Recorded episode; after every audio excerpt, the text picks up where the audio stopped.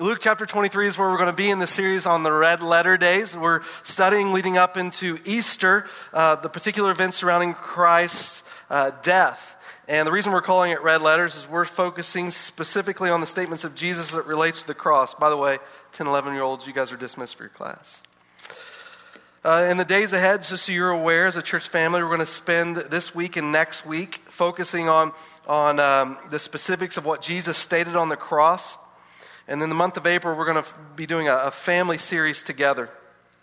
Uh, what makes today so important for us as a church family is, is that today is Palm Sunday. This was the, the time in history in which Jesus rode on the back of a donkey into Jerusalem, and the crowd shouted, shouted Blessed is he who comes in the name of the Lord, Hosanna, save now, save now.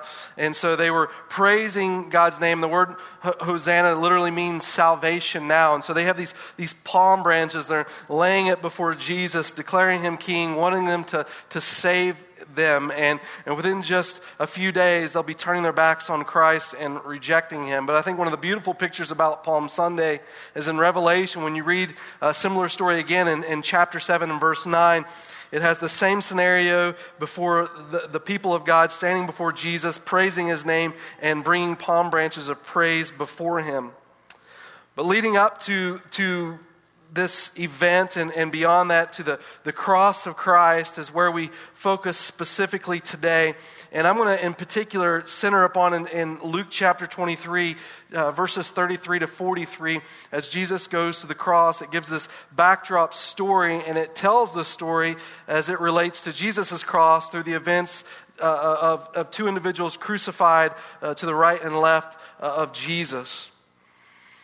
And this event for believers, for the world, is literally the darkest day in history, but it's also culminated with the greatest day of, of victory and what Christ accomplished for us.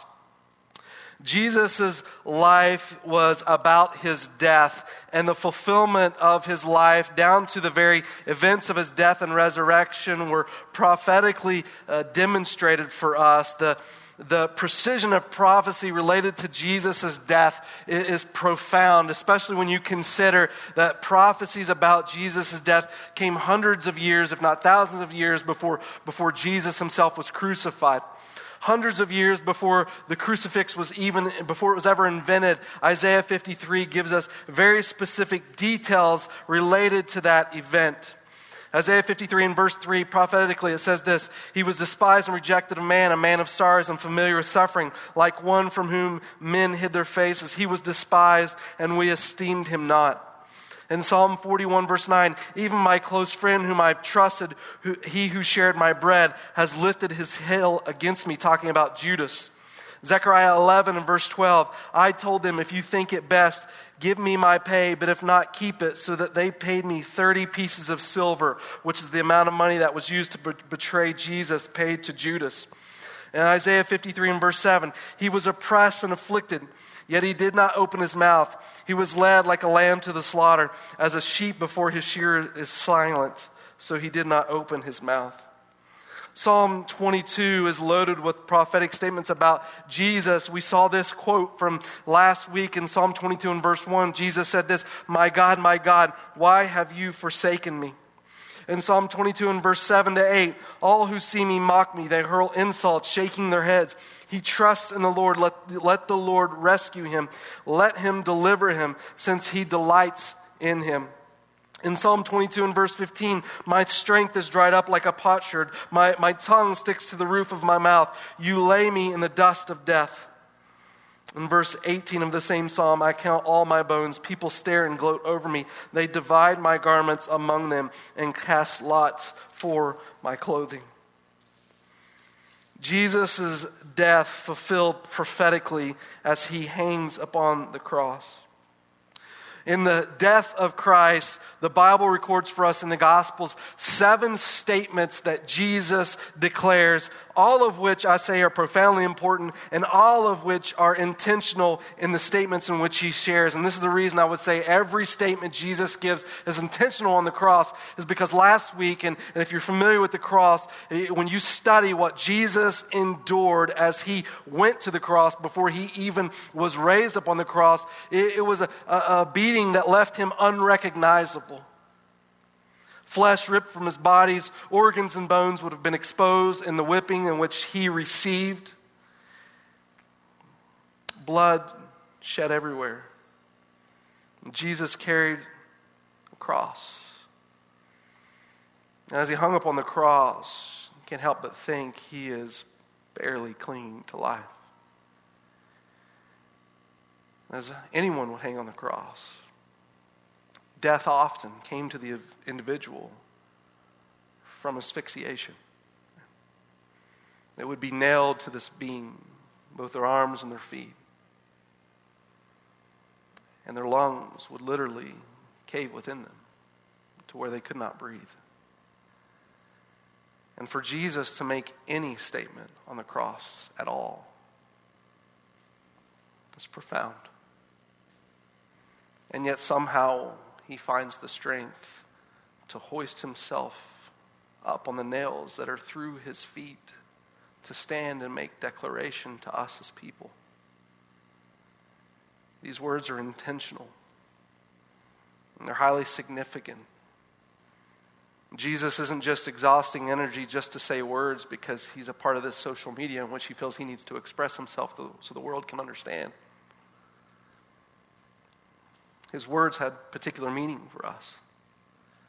Very specific in what he desires uh, to accomplish. And as Jesus is crucified, he tells us within uh, uh, uh, in the book of Luke in chapter 23 that he is crucified between two thieves. Another act divinely appointed, I would say, by God. That was no accident. It was intentional.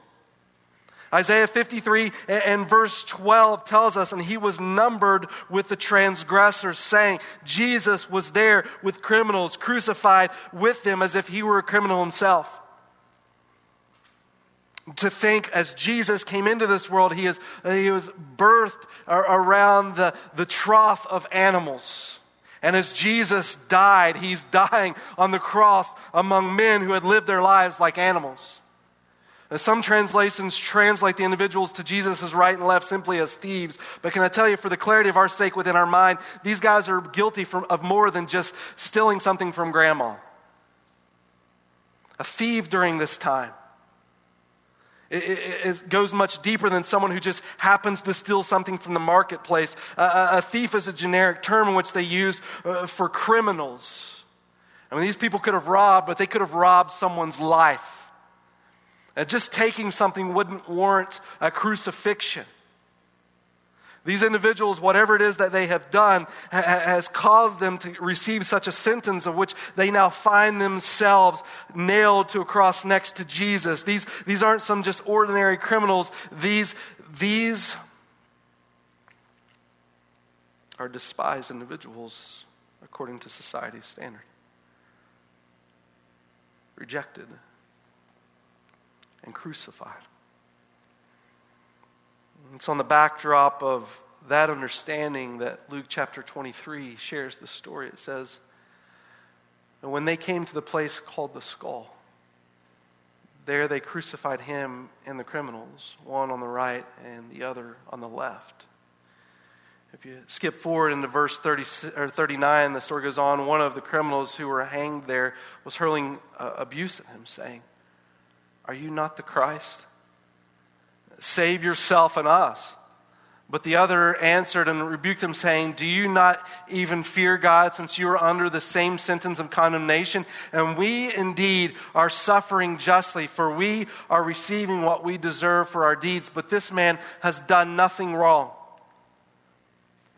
And the criminal says, Jesus, remember me when you come in your kingdom.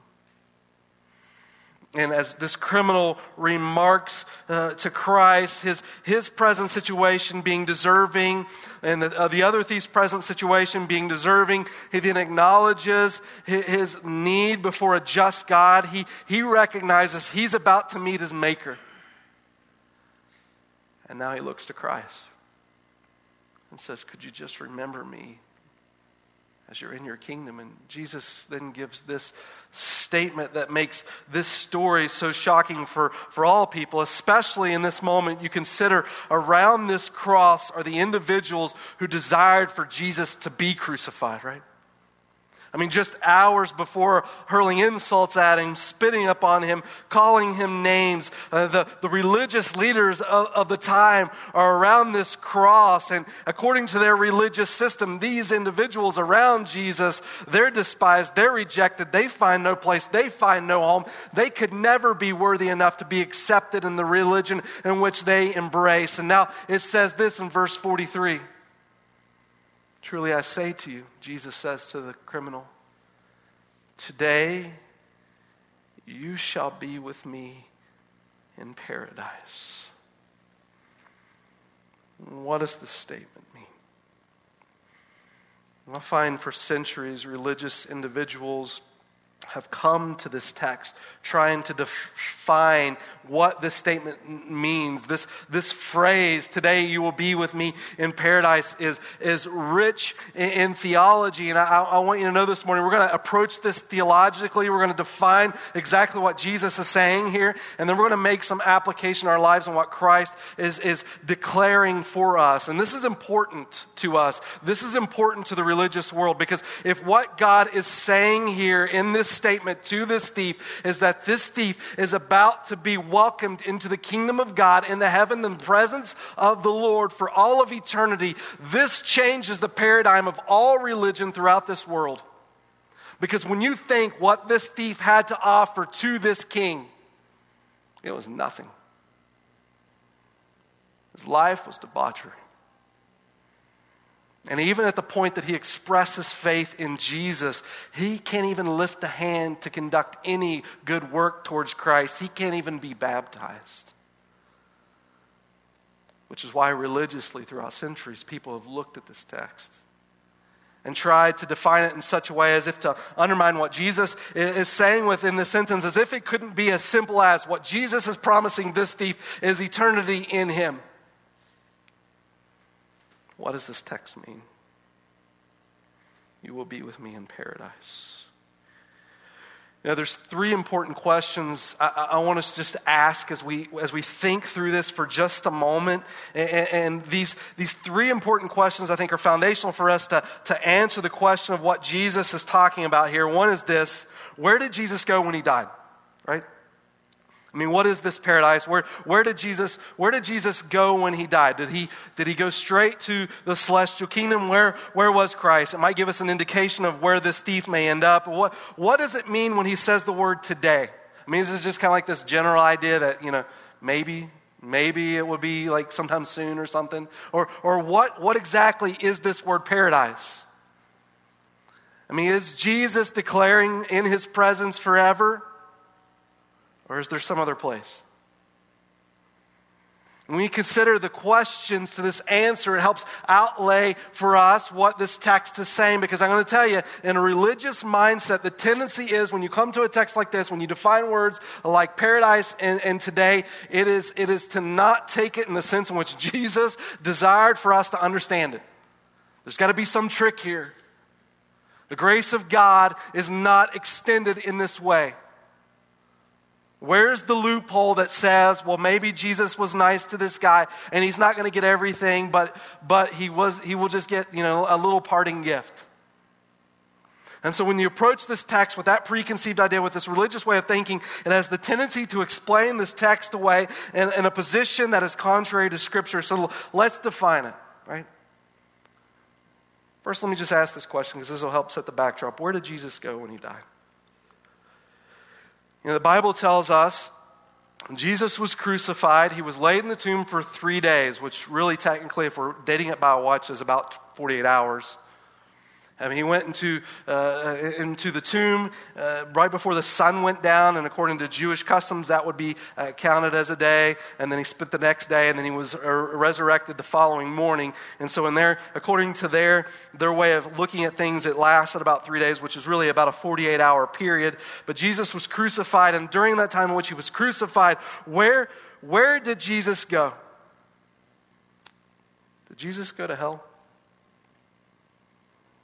Did he spend three days in hell?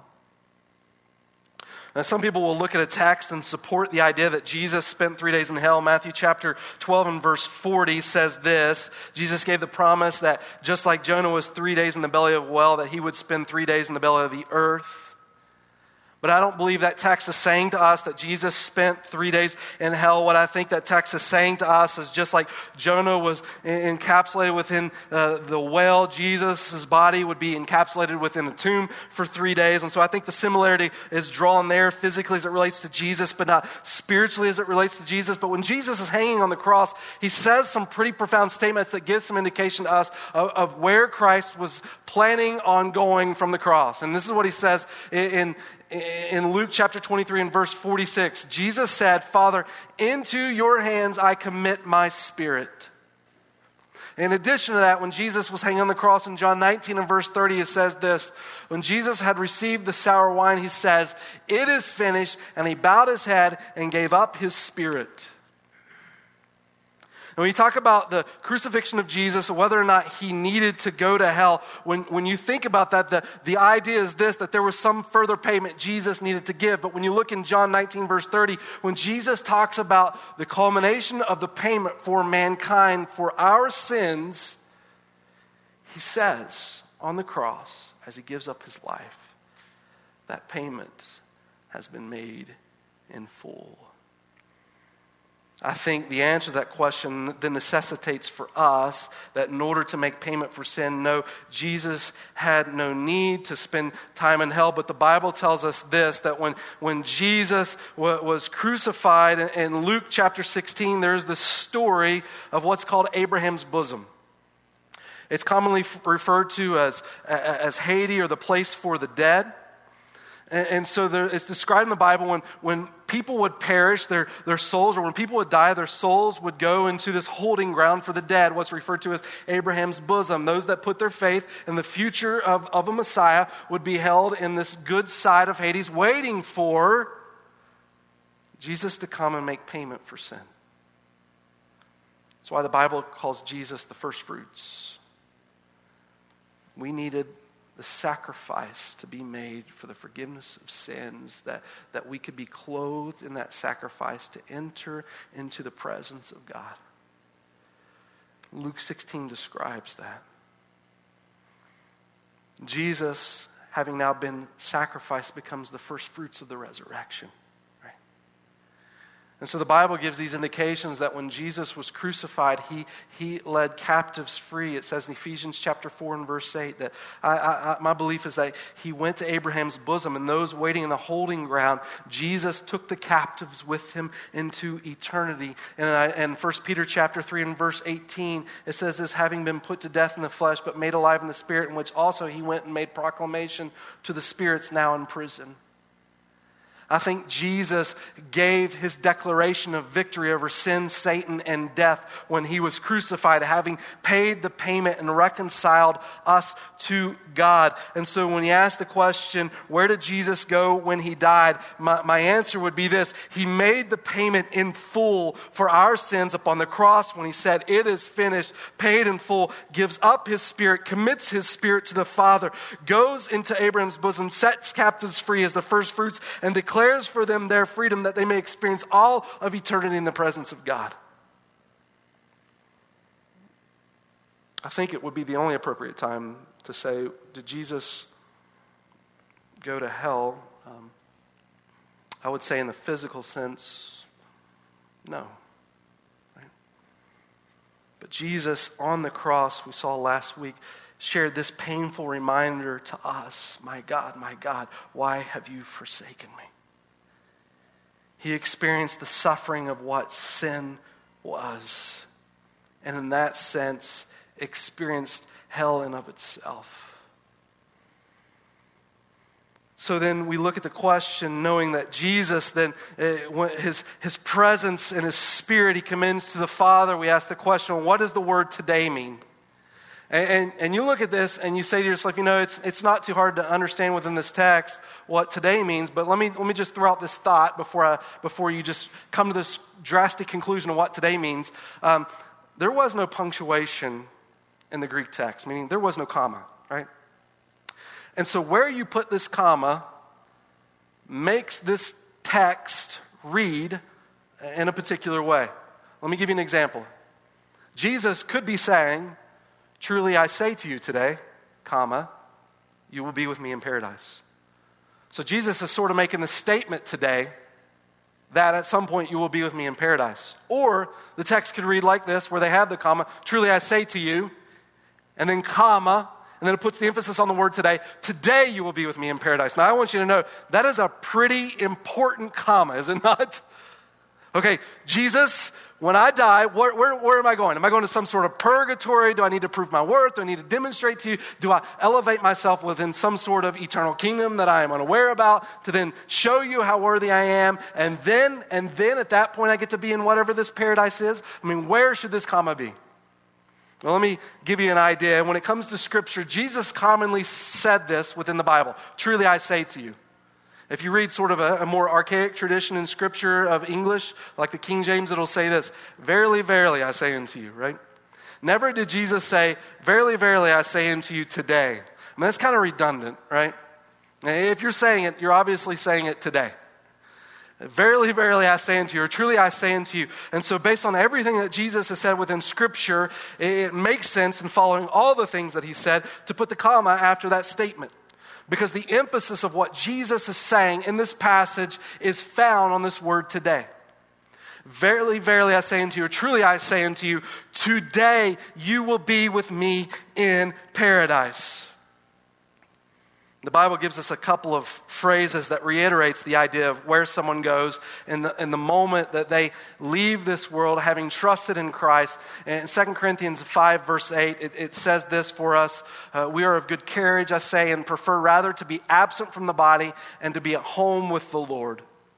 See, Paul's statement is this once a believer leaves this world, the present with God. In fact, 1 Corinthians 15 describes heaven that way. There's this terrestrial life that we lead here in this physical world, and then there's this celestial life. There are these two places in which you, your spirit, was, were designed to, to dwell upon, or to dwell in. And so Paul reiterates that in 2 Corinthians 5 and verse 8. God created you for relationship in Him. God's desire is for you to be united in Him. God's longing in eternity is you connected to Him. And so Scripture shares with us that idea that, that to leave this physical body in which God has placed me in spiritually is to be in His presence for which He has created me for. In Philippians chapter 1 and verse 23, this is what Paul said I'm hard pressed from both directions, having the desire to depart and be with Christ. Paul in this passage is wrestling with staying on earth and being in the presence of God. And he's, saying it's one of two options for us as, as, as believers. And so, this idea of today carries with it this immediate presence of God. And so, the important question then becomes where then is paradise? It's in some song, right? Where is paradise? Can I tell you the best way to describe it is the way the Persians would have described it, right? This word for paradise is actually a, a Persian word, so here you go. I don't know what you think about with paradise, but I, I might, I might be creating that idea in my mind. You know, yes, I will go there. Yes, yes, if that is heaven, give me a coconut with a straw, please, and I will swing all day. Right? This word for paradise is a, is a Persian word, and, and the Persians would actually use this word to describe a garden. And the wealthy, especially in this area, would, would create gardens on top of their homes or menageries out in fields. If you've ever seen um, Aladdin, after Jasmine rides on her beautiful magic carpet ride, then something happens and she runs out into the menagerie, you know, and then Aladdin's chasing her out there. That, that's a Persian paradise.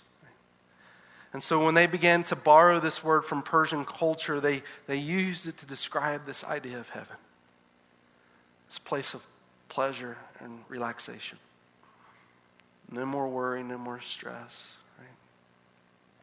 You know what it was like. You, you, can reflect with pictures like this when you think about paradise. I mean, you know, if you grew up in the 80s at all, you know, your friend would go on vacation, and then as soon as they get there in this beautiful place, they would send some picture of which never happened for them on this, on this vacation. But it was, wish you were here. And you get it, and you'd be like, yeah, you, you better wish I was there right now, guys. I would just be, no, no, I better not say that. But, but, but paradise. It's this, it's this, this, it's this postcard picture uh, of what your vacation should be, but never is because the kids are throwing up on themselves and constantly fighting. But it's this idea with, within your mind of where your soul just wants to go to relax and just enjoy life around you.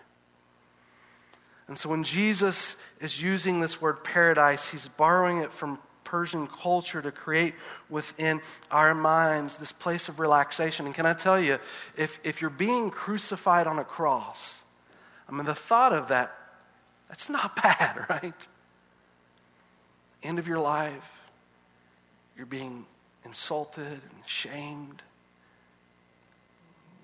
Your life is being taken away. And you know it's about to end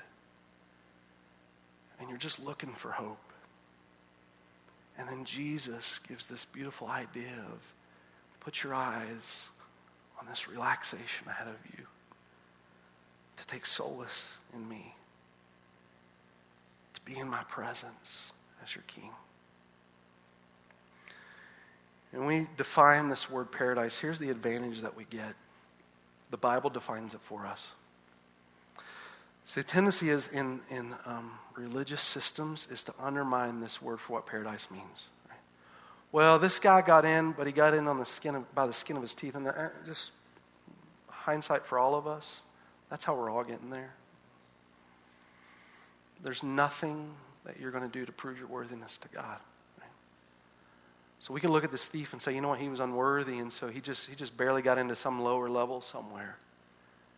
But the reality is, before a holy God, um, none of us deserve his presence at all.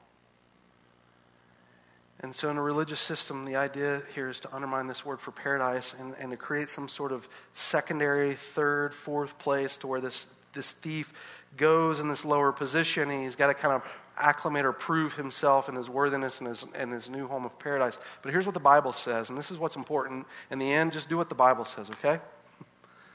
In 2 Corinthians chapter 12, Paul talks about coming before the presence of God, the celestial kingdom.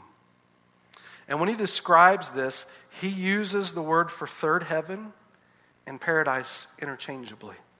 It's like in verse 2, he gives this statement of where he sees himself before the Lord, and then he gives this qualifying statement, and then he goes back to that statement again. Look at, look at how he says it here.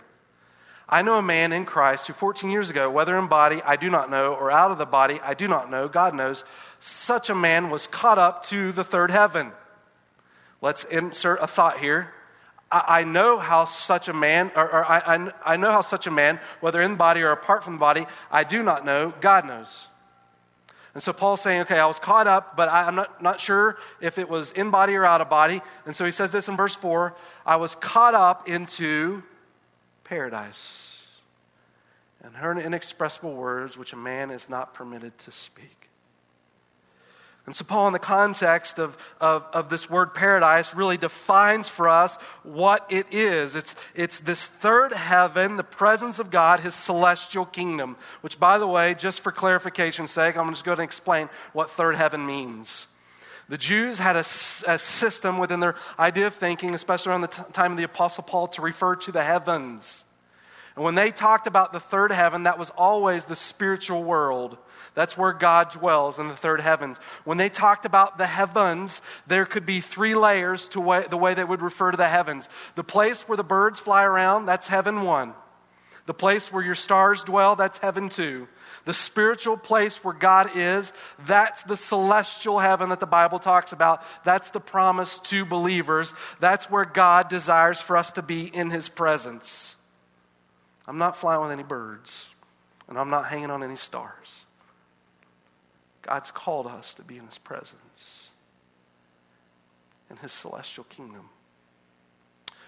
Which is why in 1 Corinthians 15, when Paul talks about us, he talks about us physically as terrestrial beings, created or recreated, intended to be recreated in God for celestial kingdom. Where is paradise? It's in the presence of God. So then, how profound does this statement become? And the idea of religious thinking, this is completely contrary. Because in the system of religion of works and earning your way into eternity, it has become an impossibility for this thief, this criminal. Can't lift a finger for God, can't be baptized, can't do any good work. And yet here he is hanging on a cross, and the last pitch desperation at the end of his life acknowledges he's going to meet his creator and he needs someone to save him. You see the, the first thief mocking Jesus. You call yourself Savior, save yourself and us if you're a Savior. And the second thief then turns to him and says, He doesn't deserve this. We deserve this. We're about to meet our Maker. Jesus, who does save. If you could do me a favor when you're in your kingdom, could you please just remember me? And Jesus, in this profound statement back on his cross, says, Today you will be with me in paradise. The thought is this these two thieves on either side of Jesus. It was no accident, it was a divine appointment. And represented between the two individuals crucified on Jesus' right and left is the gamut of humanity. It's as if to say, in, this symbolic way, at the crucifixion of Jesus, that, that Jesus is declaring, guys, there, there are two roads in this world. There is the one of arrogance and rejection of the king who gave his life to die for you. And there was the one who recognizes that he could never hope to be good enough before his God, but thank God Jesus is. Jesus, in his death, we find life. And in these moments, the grace of God, according to this phrase in which Jesus shares, should captivate us in just the extent of his love that's being expressed for humanity that he has created to know and enjoy him for all of eternity.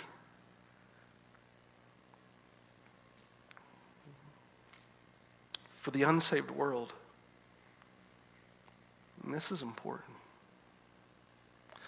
Believers, can I tell you one of the most powerful stories you can ever share? It's the story of the thief on the cross. One of the beautiful pictures that Jesus has given to us in his death was just how gracious he is to us to offer life that even while the rest of the world looks at you as underneath of them, unworthy to live, God still sees the beauty of who you are to offer you life. In addition to that, you consider the, the sim, symbolism for the life of the believer every day. You know, when we think about the cross, we often just think about, you know, one cross. And it's the most important cross to think about, so consider it. But don't neglect what happened on the right and on the left. There was a man by the name of uh, Bernard, I can't make this up, Bernard Coffindaffer, right? One of those that just rolls off the tongue. You know, everybody wants that last name, Coffindaffer.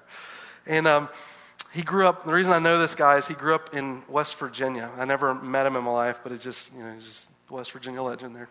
And uh, So, so Bernard Coffindaffer was born in the 1930s, and by the age of 10, he became an orphan. His, his uh, father and mother died. I think his mother died of cancer, and his father died when he was 10 years old. And, and he managed as an orphan. He went on, he went to uh, college, he got a business degree, he, he opened up some of his own businesses and became a multimillionaire. In his 40s, he, he became a, a believer. And uh, he ended up having a couple heart bypasses in his 40s. And in 1984, after his, his last heart bypass, he decides that he's just going to do his best to leave this mark on the world for Christ. And so he liquidates his entire business and he goes on this mission. He travels in the United States and, and in, throughout the world, really. He goes to Zambia and the Philippines and, and throughout most of the eastern half of the United States, but some into the west. And he plants over 2,000 crosses uh, throughout the world. But he doesn't just put up one, he puts up three. In fact, if you've done any traveling along the east, you've probably seen these. And the center he makes it golden, and the sides they're they're both blue, and they dot landscapes throughout um, North America. They're still standing today. In 1984, he started this. Within 10 years, he he ended up passing away. He spent millions of dollars to do this. Not just one cross, three. Why three crosses? And I think for us as believers, it's a symbol, one, to reflect upon the grace of God that saves you apart from anything that you've done. But two, for us every day, it represents a decision. Because as much as you place your faith in Jesus for salvation, the Bible calls you to live your life as if He's Lord every day. And in any moment within my life, I represent one of two thieves. I either act in unbelief or I trust in the grace of God that saved me every day of my life. These three crosses aren't just for the unbelieving world, they're for everyone to look at this picture and, reflect on what it means and all that we are, trusting in, in a king who has given us life in him. These three crosses for us, though, only have meaning as we allow it to have meaning within our hearts as we consider what it, what it means to, to come to Jesus. And you know, the interesting thing about being crucified on Jesus' right or left, I mean, how much closer could one of these thieves get, but yet be so far away of understanding the beauty of what Christ has done in their lives? Close to the cross, but so far away from Christ. When you think about the cross, I think the story is to not forget about the two beside of Jesus that represent you. There was a story about a man named William Wilberforce. Um,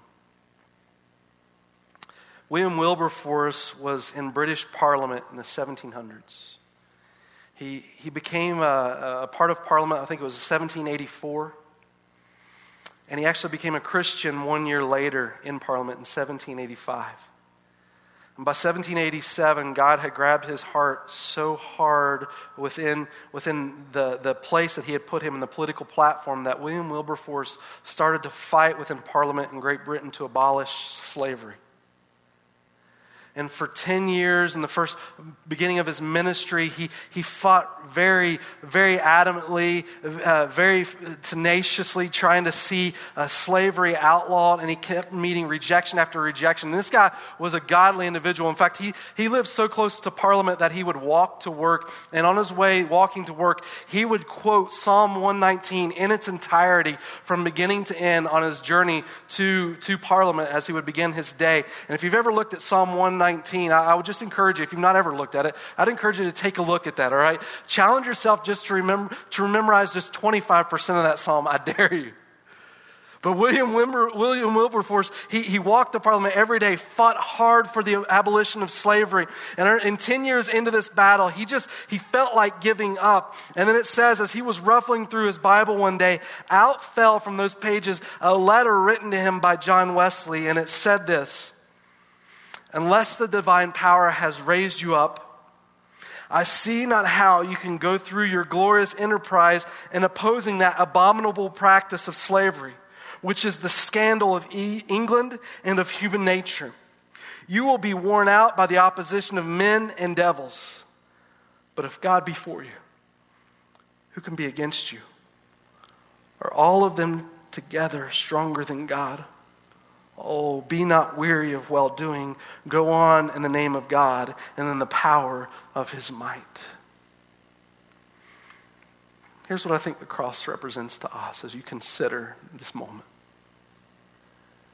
When you think about being a believer next to Jesus as he's being crucified, and you ask yourself, how does the forecast look? The days look look finished. I see no hope on the horizon.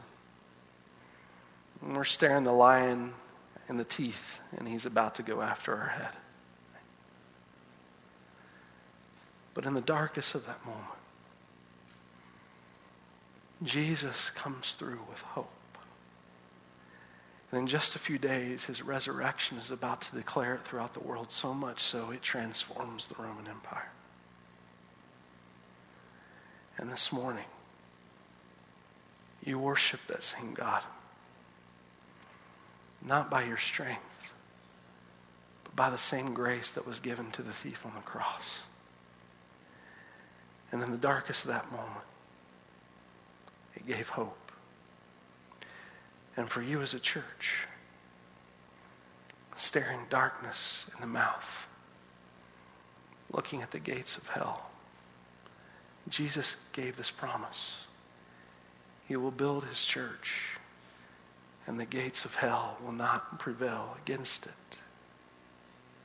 This cross is not for your glory, but it's his. And in his glory, as it's about to shine through in just a few days, you now get the promise of resting in his strength, not tomorrow, today, because he has overcome. This message has been brought to you by Alpine Bible Church in Lehi, Utah. If you'd like more information, please visit us online at alpinebible.com.